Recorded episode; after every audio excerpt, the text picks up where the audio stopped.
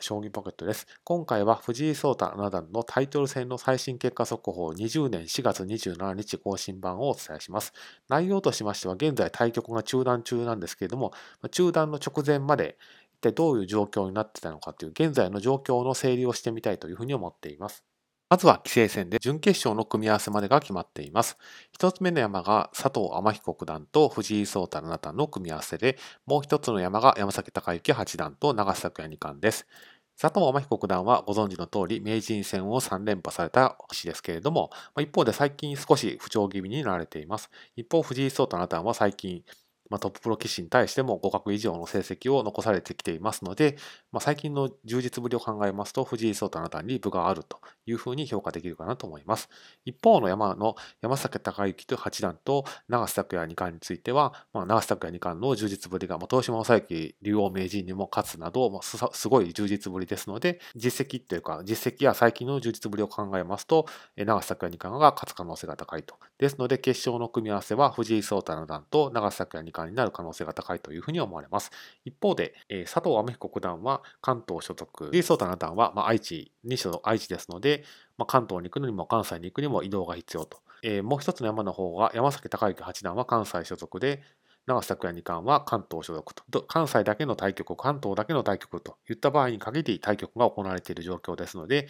緊急事態宣言が解除され、対局の延期とかが解除されない限りは、まこのまま対局が止まったままになってしまい、王位戦については、全棋士の5局のうち4局の消化が完了しています。まず、藤井聡太七段が所属をされる白組については、藤井聡太七段が4連勝で単独トップに立っています。その後、羽生善治九段と菅井達也八段が1敗で追いかけるという展開になっています。ですので、藤井聡太七段は最終局は安倍七段との対戦なんですけども、安倍七段は今季白組でちょっと成績が振るっていませんので、まあ、順当にいけば勝つ可能性が高いと、このまま白組優勝を飾る可能性が高いというふうに思われます。一方の赤組については、長瀬拓也二冠が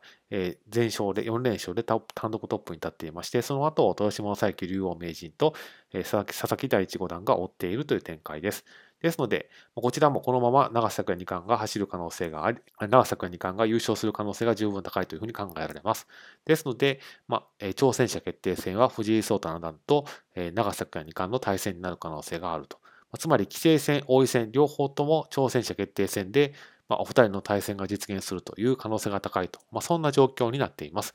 でこちらにつきましても、まあ、挑戦者決定戦、え、関東と関西の移動を伴う対局が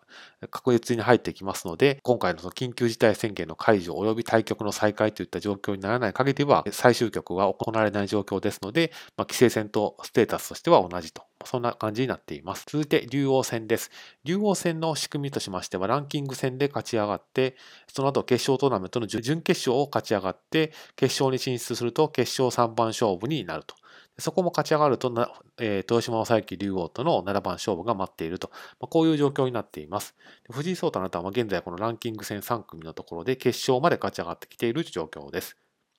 対戦相手はこちらです。当初有力視されていたのは菅井達也八段だったんですけれども、菅井達也八段に勝利をされて、杉本正孝八段、まあ、すなわち藤井聡太七段の師ですけれども、まあ、指定対決が竜王戦のランキング戦3組で実現したということです。まあ、実績とかえー、最近の実ぶりを考えますと、藤井聡太七段の方にかなり分があると思いますので、ま、おそらくこのままランキング戦3組、ま、優勝を飾る可能性は十分あると思いますけれども、まあ、とはいえ勝負事ですので、まあ、楽観は禁物というふうに思われます。